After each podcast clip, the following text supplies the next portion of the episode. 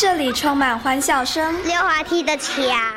这里有爱与甜蜜，哥哥，这里有希望和未来。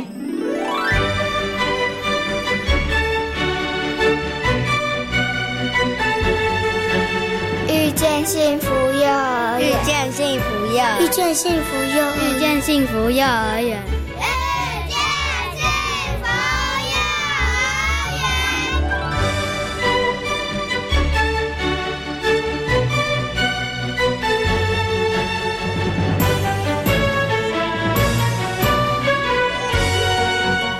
朋友，大家晚安！欢迎大家收听今天的《遇见幸福幼儿园》，我是贤琴。《遇见幸福幼儿园》节目呢，是每个礼拜四的晚上六点零五分到七点钟，在国立教育广播电台的空中和所有的听众朋友们见面了。那么在节目当中呢，会为大家介绍全台湾各个县市的非营利幼儿园以及准公共幼儿园。另外呢，也会在节目当中跟大家来讨论幼儿教养方面相关的问题哦。那么，在今天的幸福幼儿园呢，为大家邀请到的是社皮费力幼儿园的陈红秀园长以及黄佩玲老师，将跟大家来分享社皮费力幼儿园如何结合社区的资源，发展出一些精彩的课程哦。待会儿呢，我们的陈园长还有黄老师会在空中跟大家做精彩的分享。另外呢，在大手牵小手的单元当中，为大家邀请到的是台北护理健康大学的欧资秀老师来到节目当中哦，跟大家一起来分享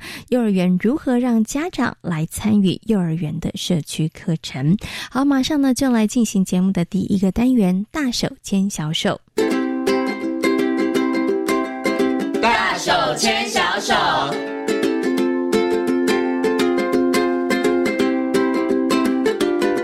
这里是教育广播电台，您现在所收听到的节目呢是遇见幸福幼儿园，我是贤琴。接下来呢，在我们节目当中要进行的单元是大手牵小手。很高兴的在今天节目当中呢，再次的为大家邀请到国立台北护理健康大学婴幼儿保育系的副教授欧资秀老师来到节目当中呢，跟所有听众朋友，我们今天继续再来谈谈幼儿园当中非常重要的社区在地化的课程。Hello，欧老师您好，贤贤好，大家好。嗯，那我们今天呢，其实要谈这个社区的课程呢，我们要放在资源怎么。整合，因为它是社区嘛，对，所以一定要走出教室，走出幼儿园。那走出幼儿园之后呢，其实就包含了社区，然后有社社区的人事物啊，甚至家庭里面的家长，对，其实都是呢。我觉得在整个社区以及在地化课程当中，非常非常重要的一个角色哈。好，所以我想先请这个欧老师跟大家来谈一下啦，因为以往啊，幼儿园的课程都是老师上课，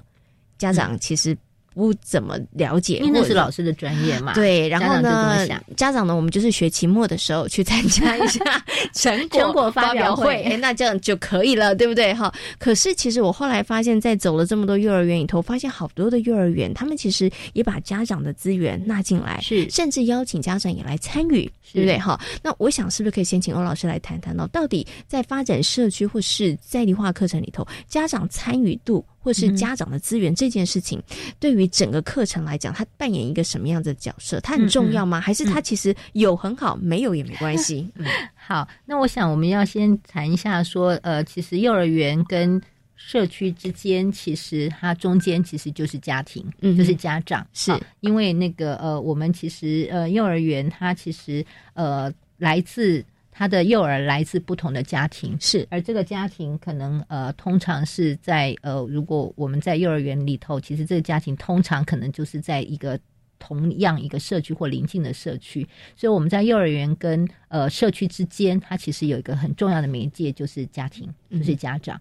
好，那过去确实在幼儿园，如果我们不去走到跟社区有太多的关联，那我们就会停留在。家园关系，幼儿园家庭，哈，呃，跟家长，那就是那那幼儿园跟家长为什么会产生关系？因为家长呃可能有各种的原因，那需要呃孩子从家庭里头他没有办法自己照顾的时候，他就要送到幼儿园来，嗯那因此就会是一个呃互补的关系，是。就是说，哎，呃，我我在家的时候，所以孩子在家里，哈，那呃，但是我需要的时候，其实我就把孩子送到幼儿园来，那我就要去。其他的地方，所以它好像是一个互补，然后一个工作的交接。嗯，好，那它的交集就不多哈。但是我们现在确实呃发现呃这样子其实也蛮可惜的，因为有些家长他就会发现，哎，孩子很多重要的成长过程当中，其实他也没有机会参与哈。那更不要讲说，如果我们今天讲到说跟呃社区化的这个课程里头，那他其实家庭呃刚刚提到，他一个是中间的媒介嘛，好，那我们不太可能跳过家庭就跑到社区，那就跟我们其实让孩子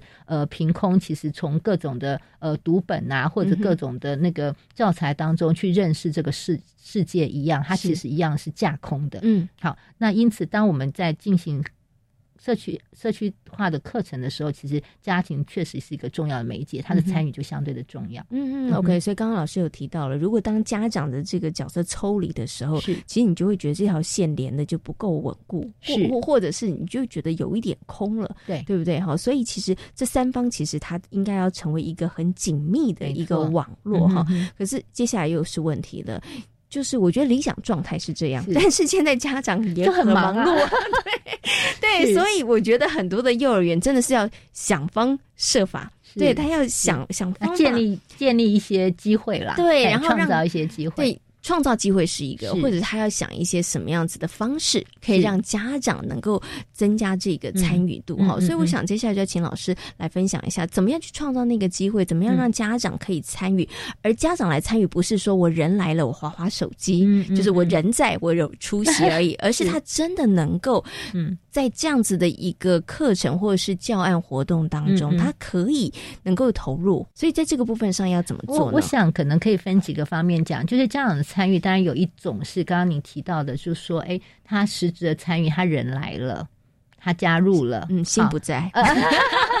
呃，那那也许在这个之前，我们需要给家长一些经验，就像您讲的，说说，哎，过去他其实是分工嘛，嗯，就说，哎，孩子在家的时候我负责哈，那到了学校就老师负责啊，所以我们不是有责任的交接吗？有责任制，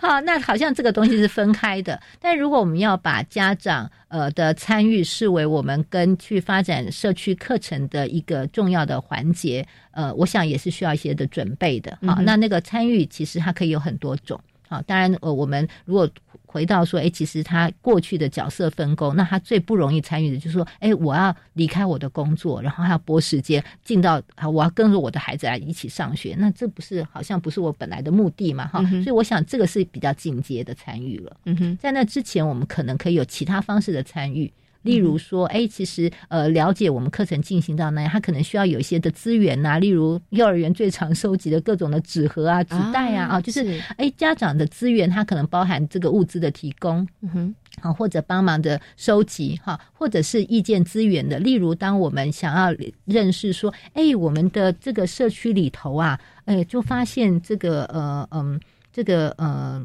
呃，我们的社区公园哈，到底。呃，这么多各式各样的公园哈，你们最喜欢哪个公园呐？呃，这个我们社区里头公园哈，哪个公园呃呃最受小朋友欢迎？那我们使用度觉得比较 OK 的，那我们可能就会发一个那个通知回去，就请爸爸妈妈跟小孩啊，其实呃，可不可以给我们一点意见呐？意见的收集，哎，这也是一种参与啊。是好，或者是说，哎，我们其实，在那个儿童节的时候，会去了解说，哎，这个呃，哎，你们的爸爸妈妈小时候啊。最喜欢玩的是什么事情？好，那我们如果儿童节，我们想要为小朋友做一件事情，那那个其实呃，最该做什么事情？好，所以他可以在这种可能是课程的进行的过程当中的意见的参与啊，或者是说孩子经验或孩子在家里的一个共同经验呃相关哈，而我们要认识我们这边的卖场。哎，那你们最常去哪里？社区去哪里？去什么事情？去哪一间店做啊？哈，那我们可能会有这些资资源调查，那就会变成我们课堂讨论的话题。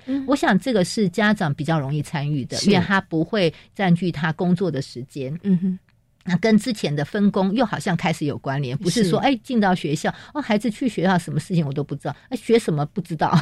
啊，做什么不知道哦，原来哦你们最近在讨论买买卖呀，是哦，那你们最近在讨论说哎小时候玩什么？哎那那个哎这个家长也可以参与哈，那或者是说哎那其实我们可能会调查一些那个呃呃生活经验呐哈，那生活的资源，那这个我想就是一种参与的方式。好，那再来就是。说，诶，尤其在社区性的事情，上次我们好像有提到过，其实大部分的老师对于呃那个幼儿园所在的社区，也许不是他生活的社区，他不见得了解的。嗯，那谁会了解？当然是家庭里头的呃家长啊，甚至这个家长可能是更大范围，搞不好阿公阿妈比较了解这个社区以前是怎样。你们认为这个前面这条溪啊，哈，那以前发生什么事情？他以前本来就长这样吗？就这么脏脏臭臭的吗？还是哦，阿妈会贡献一个照片说没有，我小时候我年轻的时候这颗溪可美的了。嗯，好，他可能原来是什么样子，那现在怎么会长成？这样子呢？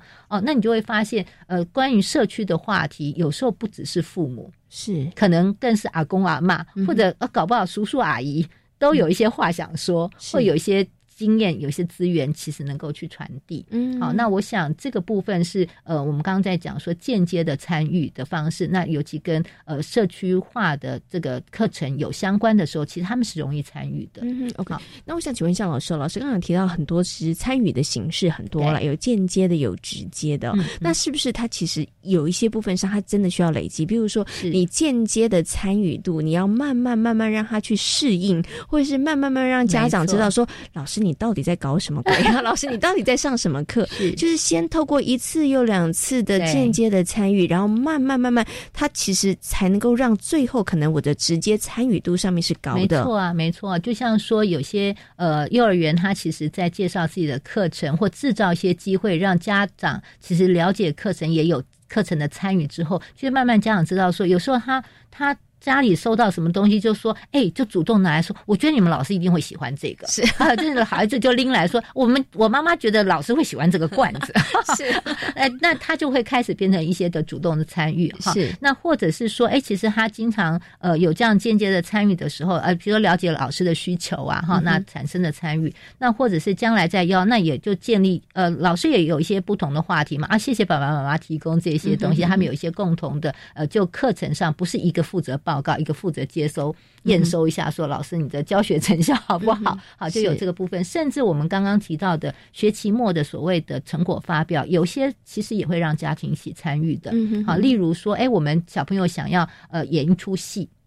那其实我们可能会去呃从我们呃亲子回去的那个共同阅读的那个故事绘本里头去票选出。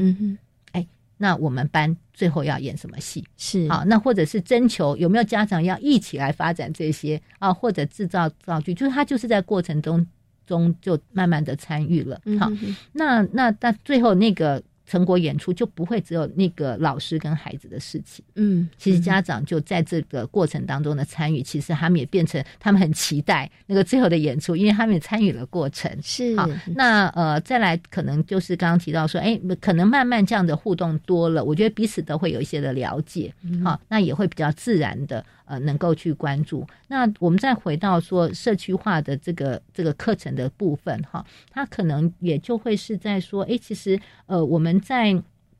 在发展这个课程的时候，呃，家庭的参与，从这些资源资讯的提供之后，其实他也许就会产生他的一些兴趣。嗯，好，那可能一起。一起进来，就是说，呃，例如说，呃，我们如果是说，哎，刚刚提到的在地的这个公园，呃，我们上次提到说，哎，其实他们孩子发现要去美化那公园去做一个陶土的一个展示，那家长就，哎，那个后来他们最后的展示其实是还要因为要固定嘛，哈，那是有泥水工的呢，哈，那家长的那个专长啊什么就带，那是假日的一个活动了，是，好好，那他其实就会有实质的参与，好，那那其他的如果说，哎，我们可能是呃其他的。认识这附近，或者是说，哎，我们其实，呃，我我记得还有一个幼儿园，他们去提到说，他们其实，呃，幼儿园旁边的一一个那个呃溪啊，那其实的清清理整治之后，其实他们就变成呃经常性大家可以去那边活动的一个部分。那其实那个过程，比如说呃，把它变成更干净的一个地方，那可是。那个叔叔阿姨都来了，是 好，他就会变成，然后跟里长啊什么就加加进来了。那那个部分，我想真的就是课程从校园呃幼儿园延伸到了他们的社社区的生活当中。好，那我想这个可能都是呃过去我们呃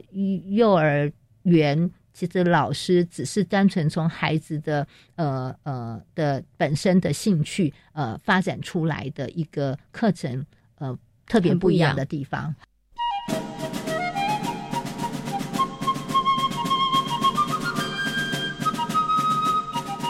其实，在家长参与的这样子的课程的过程里头，除了啦，家长是孩子的成长不缺席，知道孩子在学校里面到底学什么 之外，其实我觉得是不是也帮助家长开了另外一个，其实去认识他所生活的环境，甚至像刚老师讲，哎，我们也会开始有一些共同的。活动，嗯，然后我们也可以开始建立一些共同的回忆。我觉得这个是很棒的一件事情，是是，而且是我想这个部分同时也在呃，我们现在其实去提到很多的那个，嗯呃，就是社会的呃关关关心、关怀、互助的部分，我觉得在这边会自然的产生。而且我觉得孩子他就是在一个呃更大范围看到大家互相共同来做一个。呃，比如说那个把把那个呃呃那个社区里头的公园把它变干净这件事情，或把那个溪流整治干净这件事情，其实是是一个群体的力量。嗯哼，好，那我觉得那个大概都对于我们现在的孩子，其实他单独生长在一个教呃，就是在家庭或者社区。或者教室里头，其实是一个呃缺乏连结的社会连结的这种这种经验，我觉得其实是打破的。嗯嗯，让他看到更多人一起的合作，那这也是我们常常在想说，哎，嗯，那个现在的社会不是发现说，哎，其实我们不是单打独斗，我们其实是必须有很多团队，有所所谓的合作。那这个其实这种的态度跟习惯。他如果可以透过这样子不同形式的课程的产生，我觉得那个是一个，嗯，就是潜移默化。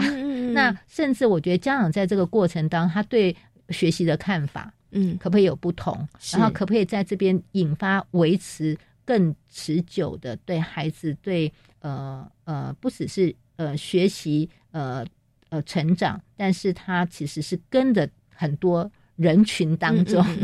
其实他们一起，我觉得那个是不孤单的，共同陪伴的，共同探索，然后共同解决问题，然后共同分享成就的这样子的一个历程。我我我觉得这是对孩子来讲比较有温度的一个成长经验。所以我想最重要的，当我们讲社区课程的时候，那个。课程的概念，它其实有一个新的定义了。好，那就是说，可能重点不是我们只是把社区当成一个素材，而是去去注意到说什么叫做社区 （community）。它其实是一个 大家有共同的，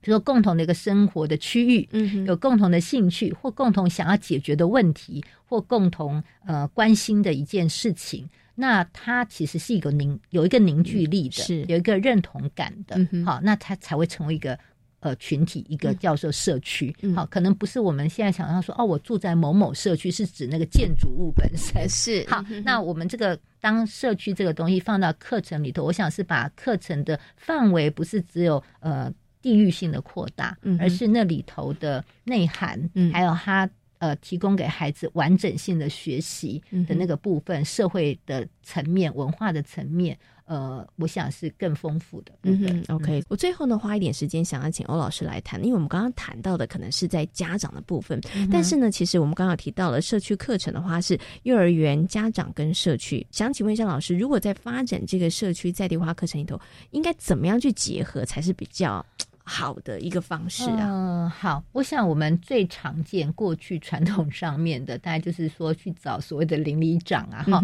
那因为邻里长也不了解啊，我们哈可能也没有太深究的话，常常过去幼儿园跟社区结合部分，大家不晓得是不是。可以想象，就是比如说中秋节的啊，那个里长办的什么晚会啊，就有个幼儿园来表演唱唱跳跳一下这样子哈。我有参与了，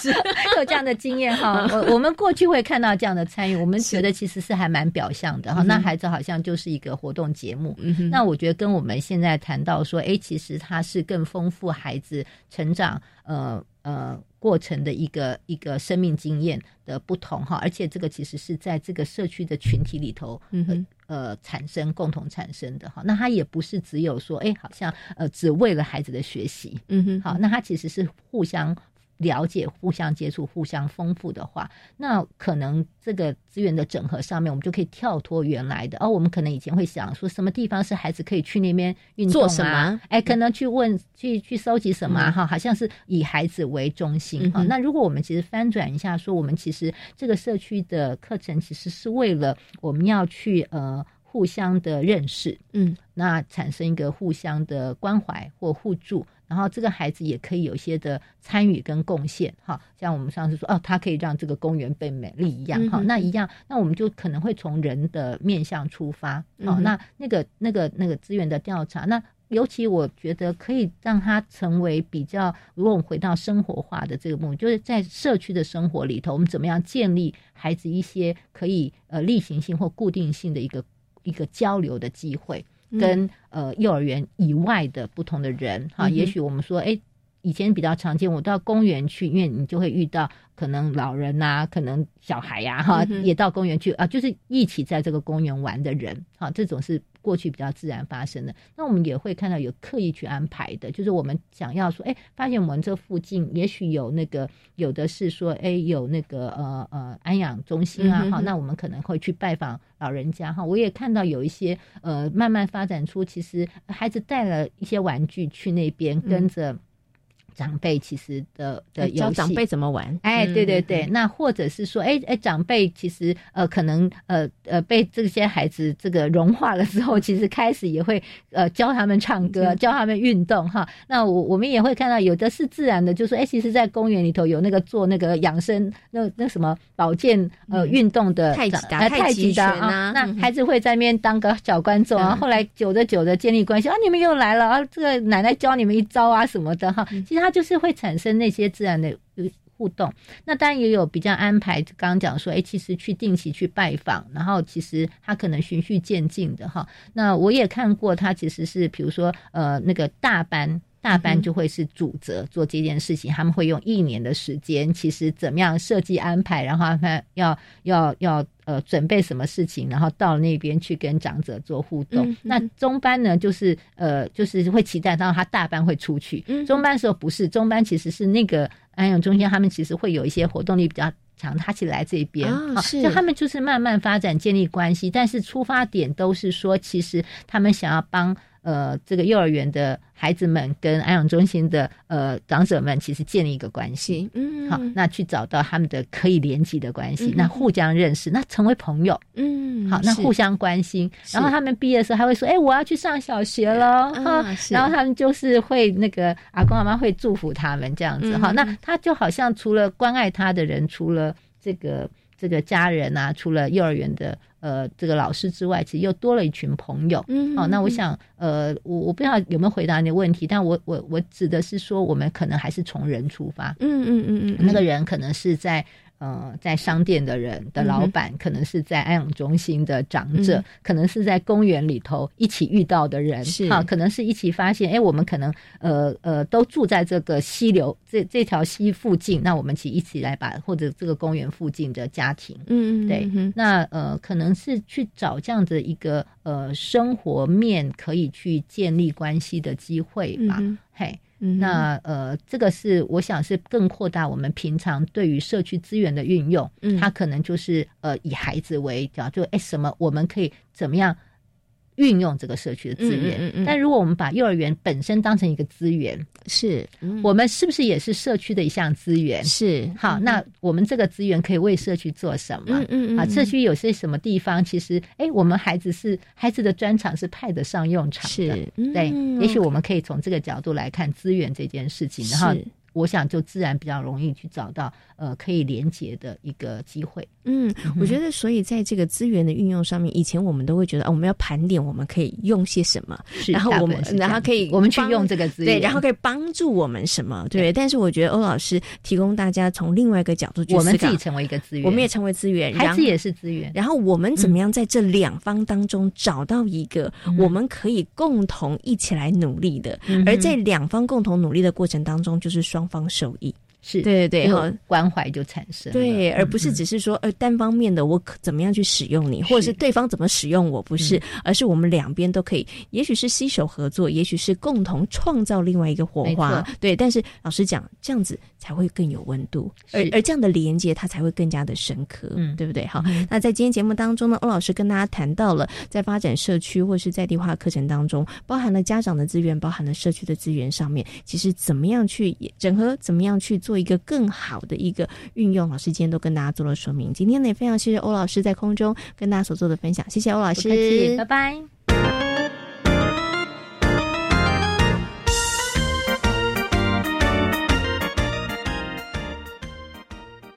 我是指挥中心疫情监测组组长周志浩。校园请落实防疫措施，请家长注意，孩子发烧或身体不舒服时，赶快就医，并且在家休息。也请大家共同配合，保持教室通风。使用空调时，对角要各开一扇窗。餐点分配，请由固定人员执行。打赛前，请量测体温，清洁双手，佩戴口罩。搭乘学生交通车或大众运输时，也请记得佩戴口罩。有政府，请安心。资讯由机关署提供。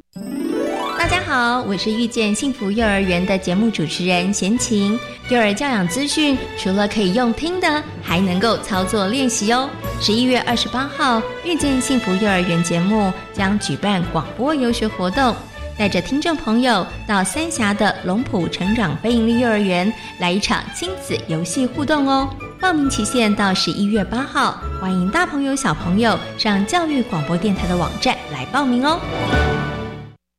你知道科学日是哪一天吗？十一月十号，太棒了！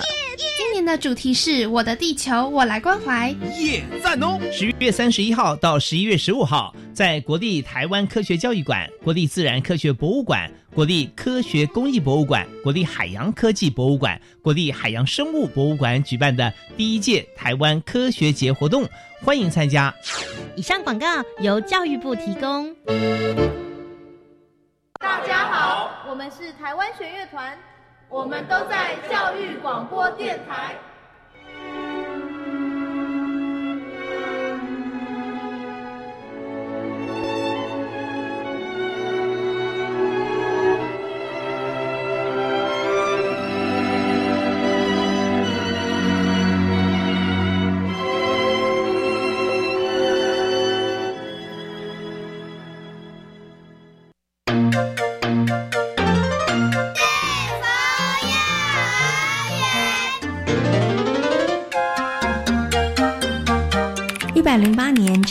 社皮非营利幼儿园，由台湾公共托育协会承接办理，位于屏东社皮国校，同时设有广安分班。孩子们经由园内的课程，能够更加的认识家乡的文化以及社区的特色。在今天幸福幼儿园的单元呢，贤青呢来到了位在屏东的社皮非营幼儿园，很高兴的要为大家呢访问到的是我们的陈红秀园长以及黄佩玲老师。Hello，陈园长你好。嗨，大家好！还有我们的黄佩玲老师，Hello，黄老师你好。好，大家好。今天呢，其实贤琴来到的是社皮飞尼幼儿园的广安分班哦，它非常特别。其实它距离这个社皮飞尼幼儿园也不会太远哈，但是在这个广安分班里头呢，它其实有一个班级，哈，那也是为了服务在地的这个小朋友哦。好，那其实呢，社皮飞尼幼儿园呢，呃，在这个社区课程的经营上面呢，其实琢磨还蛮多的。所以我想，是不是可以先请我们的陈园长跟大家来分享一下好了？就是呢，社皮飞尼幼儿园呢是怎么样来？启动这个社区的课程，是你们先去踏查，然后呢，看看社区有什么需要，或者是觉得你们可以做什么，然后才来安排策划一系列的这个社区的课程吗？嗨，你好。呃，我们在呃社平跟广安的社区的话，我们现在目前是第三年。那我们在第二年开始，我们就开始去呃看看我们附近的特色是什么，然后附近有哪一些机构或者是有哪一些单位，好可以跟我们做结合跟配搭这样子。那在访谈下来的话，其实，在呃社平的部分的话，我们就有发现的有一个是万丹红老人日照中心。那其实，在我们的课程里面，我们也会很需要孩子可以。去关怀老人呐，然后怎么跟老人互动啊，然后引发孩子的一些同理心，或者我们可以怎么协助？那由于我们有这样子的想法，所以我们就跟老人日照中心的主任做一个配合，然后也跟他讨论有关老人的课程。那目前的话是我们在我们以大班生为主，那大班生每一个礼拜呢都会有一次到日照中心去跟老人做互动，那可能做点艺术创作，或是一起玩积木，或是一起唱歌跳舞，或是一点呃简单的体能游戏，其实。从这样的互动中，就是老人家都会很期待，小孩子都要去他们那边，然后他们也会知道说，哎，孩子什么时候会去？他们那一天可能就会跟他们自己家的人说，我去干不爱请假，我被去了老人中心熊壳哦。嘿，目前大概是这样。OK，好，所以呢，刚刚其实园长跟大家提到了，所以我们开始的时候，其实第二年就是成立第二年，其实是属于比较积极主动啦。然后呢，就其实探访探查，其实在幼儿园周边呢有哪一些社区或是哪些资源，我们可以来做结合运用的。那所以呢，在社皮费用幼儿园部分呢，他选择就是跟这个呃万端红老人日照中心，然后来进行一个呃合作，然后进行推动这个老幼共学。那详细的那个活动的内容，我等一下再请园长来跟大家谈一下啊。不过。呢，还有另外一个广安分班，好，所以广安分班它又是怎么样去运作的呢？好，那在广安的部分的话，首先我们是先跟广安国小的校长这边，我们可能有先有个媒合，然后了解一下这个社区。其实广安社区他们的呃凝聚力是很高的。那其实广广安国小的话，他们自己有一些，比如说像母亲节的活动，也会跟社区一起结合。那我们就从先跟国小合作开始，然后再去认识社区在做什么。好，那。呃，第二年下来呢，我们就有认识到了一个，就是广安的社区发展协会。那他们在呃假日呢，也有办一个老人的关怀据点。那其实我们在课程中配合节庆活动，那我们也会带呃配合重阳节的部分，那我们也带孩子到呃广安的社区发展协会的据老人关怀据点，跟老人做啊做互动，这样子，对。所以其实一样都是发展这个社区的课程哦，但是呃，从刚刚其实园长跟大家分享里头，就发现说，哎，其实他们可能采取的方式策略都不太一样，对。所以像在广安分班这边呢，其实因为我们就位在广安国小里，那所以呢，其实也就跟着国小，他们本来其实跟社区的互动连接度其实就算高了，所以我们就跟着这个广安国小，然后先来进行一些活动，然后主要呢就是搭配节日的这个部分，然后来做一些跟社区的一些呃互动交流。那我想。接下来就请这个配音老师来跟大家分享一下好了，因为刚刚其实园长有提到啦，像这重阳节的时候，你们可能就会有一些呃到这个社区关怀老人的据点，然后去进行一些服务哈。那到底这些小朋友可以做什么服务呢？或者这些小朋友可以怎么样跟老人家互动呢？来跟大家分享一下。是，因为我们把那个我们课程中，然后把平常的一些活动，比如说肢体的一些律动啊，然后还有大肢体的一些游戏，从中的一些生活的经验玩的游戏，把它带入到我们这个重阳节的这个活动里面，包括我们就会呃，包括跳舞啊、律动、唱歌，然后气球伞的游戏，还有传球的一些游戏，然后我们就会把这些游戏跟老人家一起做活动，这样子。对，然后让让小孩去带着老人做他们基本的基本的动作啊，包括节奏啊，还有一些呃传球的指令动作，让孩子跟家小老人增进一些蛮。蛮愉快的一些一个气氛跟乐趣这样子，所以呢，我知道小朋友都化成成小老师了，对，可以教老人家 做一下他们平常熟悉的一些活动。不过呢，我想请问一下这个配音老师哦，就是呢，跟老人家互动的这一些内容，其实是哎老师觉得说比较适合的，还是说呢小朋友他们觉得说哎这个我们很会，我们做的很好，所以我们想去跟老人家分享这一些呢？其实我们这些活动在平常中，在我们的作息中，呃，体能活动啊，还有我们的课程中，其实都有在融入，所以孩子间接的他们就很习惯这个活动的展现。对，所以在他们很就很自然而然的，他们就会玩玩的很开心，这样子。对，是。所以也是说，这些他们都玩的很棒啦，对不对？然后所以可以跟老人一起来互动，这个分享哈。好，那再想请问一下啊，就是说，那小朋友呢，他们在这个互动的过程当中啊，你有没有发现孩子有没有哪一些不一样的变化？可能在跟老人这个互动的过程当中，呃，一开始他们可能会觉得，哎，老人他们的，呃。呃，年纪上啊，或是他们在肢体的接触接触上的碰撞，他们有时候可能一开始会有点害怕。可是当呃我们在律动啊，跟肢体接触这样的近近距近距离的部分的去触摸，然后其实是引导孩子说，哎，其实老人的的互动跟我们一样，就是你们跟你们自己的家中的阿公阿妈其实是一样的。然后他们去慢慢的展开他们的心胸，然后其实他们就会哎，慢慢的他们就会比较。呃，可以跟孩子去做，跟老人一开始做接触这样。所以小朋友刚开始有点小小怕怕的啦，对对不对？有一些，因为他有些呃老人的一些可能有些肢体上的一些行动不便，然后再了可能他们的一些。触觉感，因为老人的其实皮肤上或是他们的有些他们会比较哎比较害怕，对啊，经过我们的律动，然后热络起来，然后再就是孩子的跟玩游戏中，他们就会。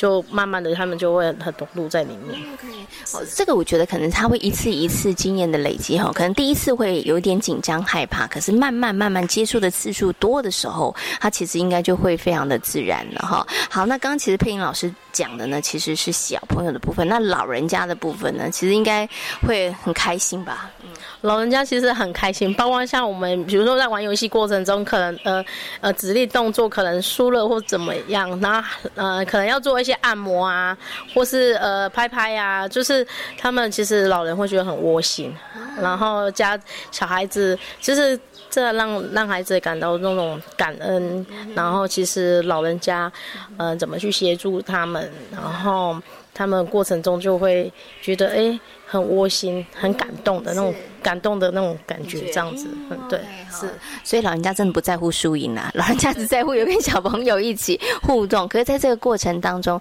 老人家其实有觉得哎温暖了，然后觉得哎其实呃小朋友陪伴是开心的。可是小朋友在过程当中其实有很多的这个学习哈。好，所以刚刚佩莹老师跟大家分享的是在这个呃广安分班，我们配合节日，然后我们同时也搭配着这个广安国小，然后我们会进行一些。跟老人互动的一些呃活动哈，那尤其是这个社区的老人关怀据点的这个部分哈。那我们回头来呢，要再请问一下我们的园长啦，因为刚刚有提到了，就是我们从这个第二年的时候开始，然后跟这个万丹红日之间照顾中心，然后这个配合，我们是每个礼拜去一次嘛哈。今年有疫情哎，所以你们还是一样照常去这个进行服务或是互动吗？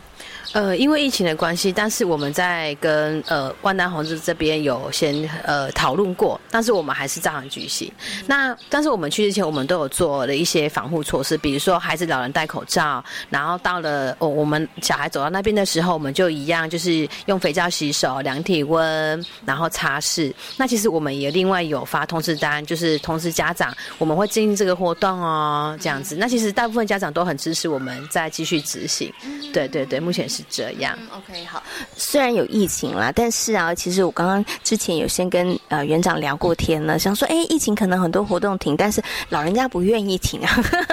因为呢，长辈们他们真的很希望能够看到这群可爱的小天使们哈，所以呢，其实防疫的工作也没有疏忽，但是呢，还是让这个哎，算是两祖孙呐之间哈，其实还是可以有这个互动交流的机会。那刚刚其实佩莹老师跟大家谈到的广安分班，它其实比较是节。庆的部分，然后带入的这个活动呢，可能是小朋友日常里头他们常常在操作或是练习的一些活动。那在这个万当红日照中心里头，它其实也是吗？还是你们有量身定做，就是哎，适合老人跟小孩子或者小孩朋友带老人家一起做的活动呢？好，那关于呃，我们跟老人互动的这一个课程部分的话呢，我们有去先。跟呃日照中心的主任先讨论说，哎，老人的能力落在哪边？哈，那我们孩子自己的能力落在哪边？那我们要怎么样互相配搭？然后跟我们想要达到目的是什么？那其实我们共同目标就是我们想要让老人跟小孩可以开心的玩，然后可以互相认识这样子。那所以我们的课程其实是从日常中观察孩子他们能力所及的、有兴趣的。嗨，然后老人那边的话，就是老人能力能达到的。好，我。这么说好了，因为老人家可能那边就是失智啊，行动不便的比较多，所以其实如果以体能游戏来讲的话，那我们可能就不太会那种踢球啊的那种动，嘿，奔跑，那就我们就会就会避免。但是我们可能就会坐着传球，然后我们还有坐在那边做健康操，坐在椅子上的健康操，嘿，然后就动手，然后所以我们会因为孩子的能力或孩子的呃兴趣，然后老人家的能力跟老人家的兴趣在哪里，然后做一个配合。那在其实我们在艺术创作部分，可能就会用盖印比较多，所以像剪贴啊就比较少。还有我们就用盖印啊、折纸可以用这方面的部分去带领老人跟孩子。那我们也会尽量是有那种互动性的游戏，然后或者是说跟老人按摩。那所谓的互动跟合作的话，我们可能就会跟孩子，我们在班级里面就会先跟孩子讲好哦，你们任务是什么？那你们要怎么样先去教那个阿公阿妈？其实老人的部分或小孩的部分，我们都要先经过一些预演呐，或者是说先在班级里面先让孩子带过一次操作，这样其实他们去到老人家中心的时候，他们也会比较没那么担心，说哎，那我要怎么跟阿公阿妈互动？嘿，啊，我们要怎么教阿公阿妈？其实我们也都会跟孩子讨论说，哎，那你们这次去玩，你们的困难点是什么？有没有遇到什么困难呐？然后我们就一起来讨论，是对对对，然后让孩子一次一次的减低孩子们他们心中的疑虑，然后一次一次的提升他们对于去照顾老人跟老人互动的兴趣跟性质，这样子。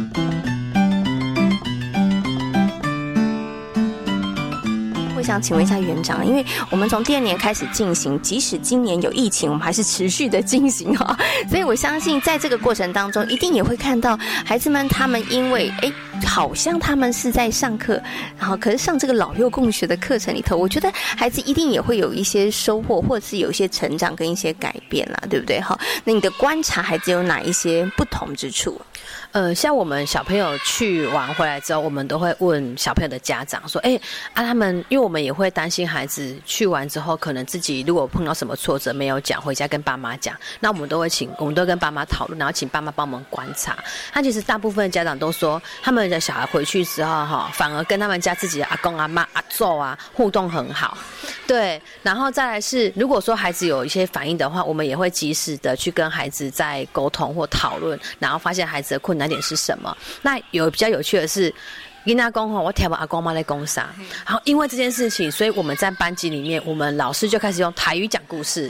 然后唱台语的儿歌。对，然后如果我们教唱什么儿歌，我们就会把儿歌丢给万丹日照中心的主任，就一起唱。然后他们在生活里面教，我们在生活里面学。嘿，那我们也让孩子练习说话。所以我们在呃，我们像如果以大班组的孩子来讲，他们会每一个礼拜会有一个时间是小老师说故事时间，就有大班。组的孩子练习说给其他孩子听，其实练习说这件事情也是很重要的。对，而我们在课程上。我们就有做了这些调整。那我们为了要让孩子他们能够更更发挥他们照顾人的心情，所以我们就把环境照顾也拉进来。所以，我们每一天早上，不管是广安的孩子还是社皮的孩子，我们都会帮忙环境照顾，扫地拖地啊，然后擦栏杆啊，哎，擦鞋柜啊。我们告诉孩子，呃，环境是大家的，大家一起帮忙照顾。对，就是用这些比较生活的方式来增加孩子照顾跟关怀的这个心情，这样子。好，那我们刚刚呢跟大家分享的呢，其实就是这个社皮费尼幼儿园以及呢广安分班里头，他们在这个社区的部分上面的一些经营呢。那我们刚刚谈到的，不管是跟这个万丹红老人照顾中心，或者是呢这个呃社区里头的老人关怀据点，好，那其实它比较跟社区有关，但是呢，其实在这个资源当中，除了社区资源之外，家长资源其实也非常重要的哈。所以我们接下来呢也要来谈一下呢，就是广安分班呢，他们有进行了一个真的是善用家长资源。而发展出来的一个教案哦，这个教哇听起来真的很厉害，小朋友要当小小农夫哈，所以呢，我想是不是可以请我们的配音老师来跟大家分享一下好了，怎么会有一个这样子的一个活动教案的缘起呢？呃，一开始我们就是会带孩子去观察我们的那个广安的校园内外的一些环境，那我们就带孩子去走出去，然后先观察校园内外面的火有什么环境啊，然后让孩子去说说看，哎，你看到的是什么东西？那孩子就自然了，哎，这边有稻田，这边有余温，然后这边有种的什么水果。那刚好我们就跟小孩子说，哎，谁的家长，哎，他们刚好他们有种一些种植农作物，那就透过我们也跟家长一些沟通，然后去了解一下他们家的资源，然后老师们也去实地去场场看那个环境作用。那我们跟孩子在讨论之后，让孩子说，哎，那我们来做到。稻米文化这样子，对，那我们就跟孩子说，哎，稻米文化有哪些？那以前古代的人跟我们现代人的耕耕作的方式有什么不一样？然后从一开始的耕种，怎么呃插秧呢？松土那些。那一开始我们在环境外面也观察到，哎，孩子说，哎，有机器耶，然后是那个那个插秧的机器呀，或者是收割的机器。那我们就一些透过一些图片跟影片，然后跟孩子分享古代人跟现代的做农农作方式。那我们再加上跟家长的一些。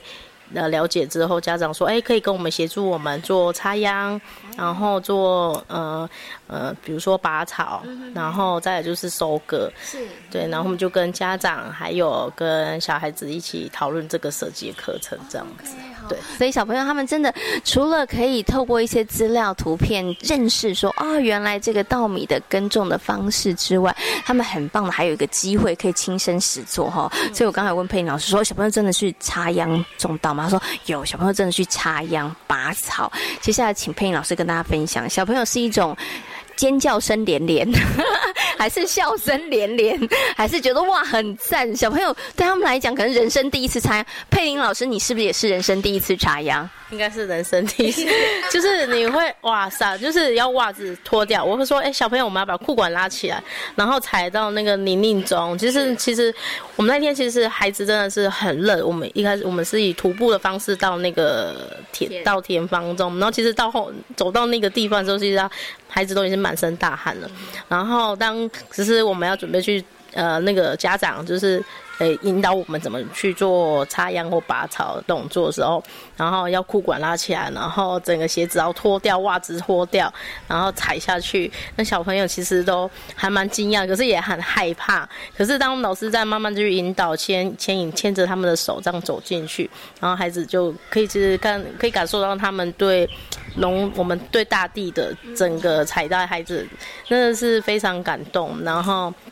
孩子从来没有过的，是。对，然后还有水，还有一些小孩子还被泥泞去滑倒啊，也有，然后还有说看到一些，其实他们里面可能先看到一些瓜牛，然后或是楼雷啊，其实他们其实还蛮还蛮好奇，很开心，对，然后再拔草，而且那个稻草其实都跟孩子一样高了，是，对对对对，然后包括我们在收割，我们在。经过插秧啊、拔草，然后收割。我们收割方式也是以最古老的用镰刀的方式。是。对我们，因为我们有跟孩子说，哎，以前的那个农夫其实是用镰刀去收割，那现在是有收割机了。是。然后。我们就用那个收割镰刀，带着孩子去用收割来去来对镰刀，然后其实孩子是很害怕，可是我们就这样带着他们去引导。其实我们老师也是在，老师应该也很害怕吧？对，老师其实也是很害怕，然后就就是带着孩子怎么去抓那个稻草、那个稻梗，然后再怎么去用手的力量去把那个稻梗去去。割下来这样子，这个动作其实他们其实，在割的当中其实很不好割，嗯，然后试了还蛮多次，然后老师的力道跟他们的整个调整过程，他们其实在控制力道，他们有时候收割到一半，哇，就是放弃了，这很累，然后到后来就是我们老师在帮他们啊，或者是协助他们，然后其实孩子还蛮。学习过程中，其实孩子还蛮有蛮有毅力的，对，然后也是最后都有完成收割的方式。在在整个过程里头啊，老师，你没有想过说有些部分可以用机器替代吗？呃，机器现在。你像我们现在这时代，其实我们的能力，其实让孩子从这一路过程中，其实老孩子是真的亲亲身去体验，他们真的才感受到农夫真正的辛苦之然后从感受到真农夫的辛苦，我们就跟孩子说：哎，你要怎么去感恩，怎么去惜福？那农夫在叹息下，他们可以感受到，哇，真的是农夫真的很辛苦。OK，对，我觉得这个真的是很棒啊！如果用机器取代的话，孩子可能感受就不会那么深了，对不对？但是因为他们真的就这样子做过一遍之后，就知道一粒米都不能浪费。对，因为农夫工作真的非常非常的辛苦哈。所以在做这些动作之前，其实是不是有先做一些什么样子的，可能孩子的事先的准备，或者是你们怎么样去让孩子在操作这些部分上面，他们可以操作的比较顺利，同时也能够确保他们的安全呢？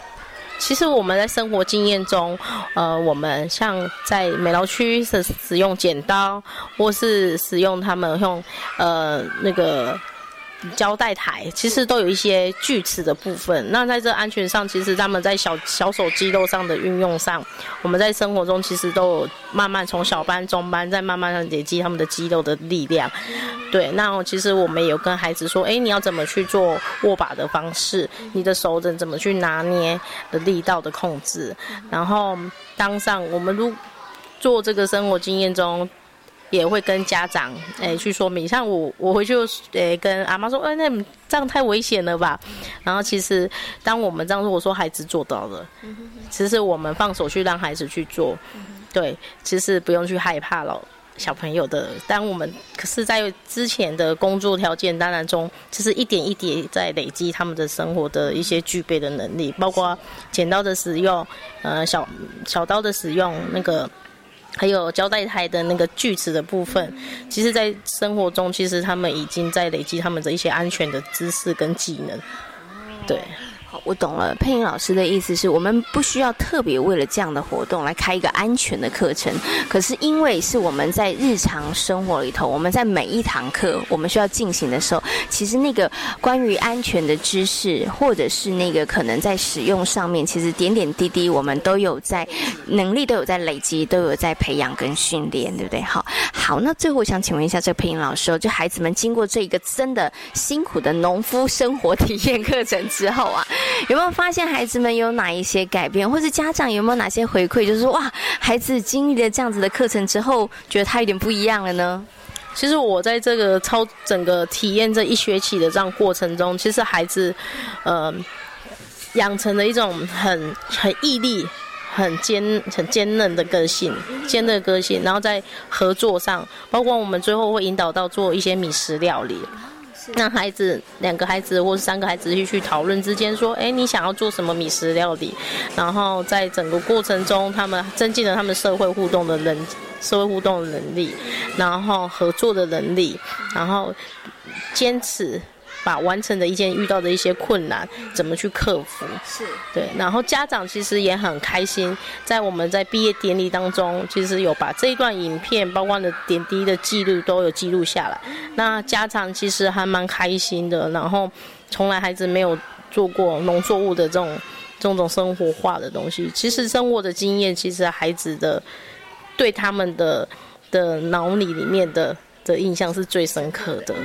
对，因为真的有动手过。动手做过，然后那个学习才够深刻哈。然后像刚刚其实配音老师讲，孩子学到了什么？可能你表面上看不出来，你可能觉得哎，怎么好像国字还是没有认识很多？可是那因为他不是在那个学习，但是他们学到了什么？他们学到了坚持，他们学到了坚毅，对不对？他们学到了面对问题不要随便轻易的放弃，这些这些都是带得走的能力，而且其实是非常非常重要的哈。好，我最后呢想请这个陈院长跟大家来谈一下啦，因为。今天跟大家分享了这个社皮菲尼幼儿园跟这个广安分班，我们在这个社区课程上面的一些经营哈。那其实我们有些课程其实也跑了一段时间了。那我们接下来在社区的课程上面有没有什么还想再继续的努力的，或是扩展的呢？嗯，我们这边的话，我们也会希望是，可能比如说第一老幼工学部分，我们会希望是持续做，然后再来是我们也会积极的再去媒合，说附近的有没有一些在有没有协会这样子。那如果说以广安这边的话，我们会希望多发展可能跟广安社区之间的合作。嗨，那目前以我们我们目前在走他社区的过程当中，我们目前最需要的是，我们会想让附近的人知道我们的课程特色是什么，比如说我们真的大。孩子做生活操作，带孩子切水果，带孩子洗菜，然后带孩子做早点心，带孩子做松饼，那这些我们都是完整的。但是可能在我们的课程特色里面，可能大家有有的有的人会觉得，哎。阿嘎隆的去头，阿嘎隆莫的嘎，嘿，那这个部分我们也会很努力的，想要让社区的人知道说，我们现在在做的是什么东西。那我们想要发展孩子的是平等、关爱、合作、助人的态度，然后面对问题不放弃的这些能力的产生。那我们会希望是这些能力，会是希望跟着孩子一生，比如说到国小、到高中，把他们这些学习的能力跟自主学习的东西给奠定基础。那所以对我们来讲，我们除了这个东西让大家知道。以外，我们也会积极的再去寻求，比如说社区还有什么样的资源，或者是说里长啊，或者是说村长这边，那这个部分可能是我们接下来要去做的。除了在跟社区的资源做更紧密的结合之外，也希望社区有更多的人知道我们的教学的特色跟理念哈。那今天也非常谢谢呢陈园长，也非常谢谢黄老师跟大家所做的分享，感谢两位，谢谢，谢谢。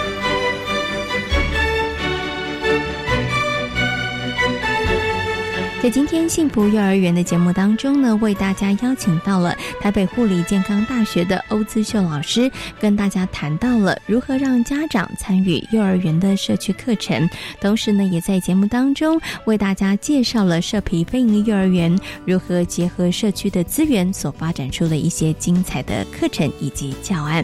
感谢大家今天的收听，也祝福大家有一个平安愉快的夜晚。我们下周同一时间空中再会。拜拜。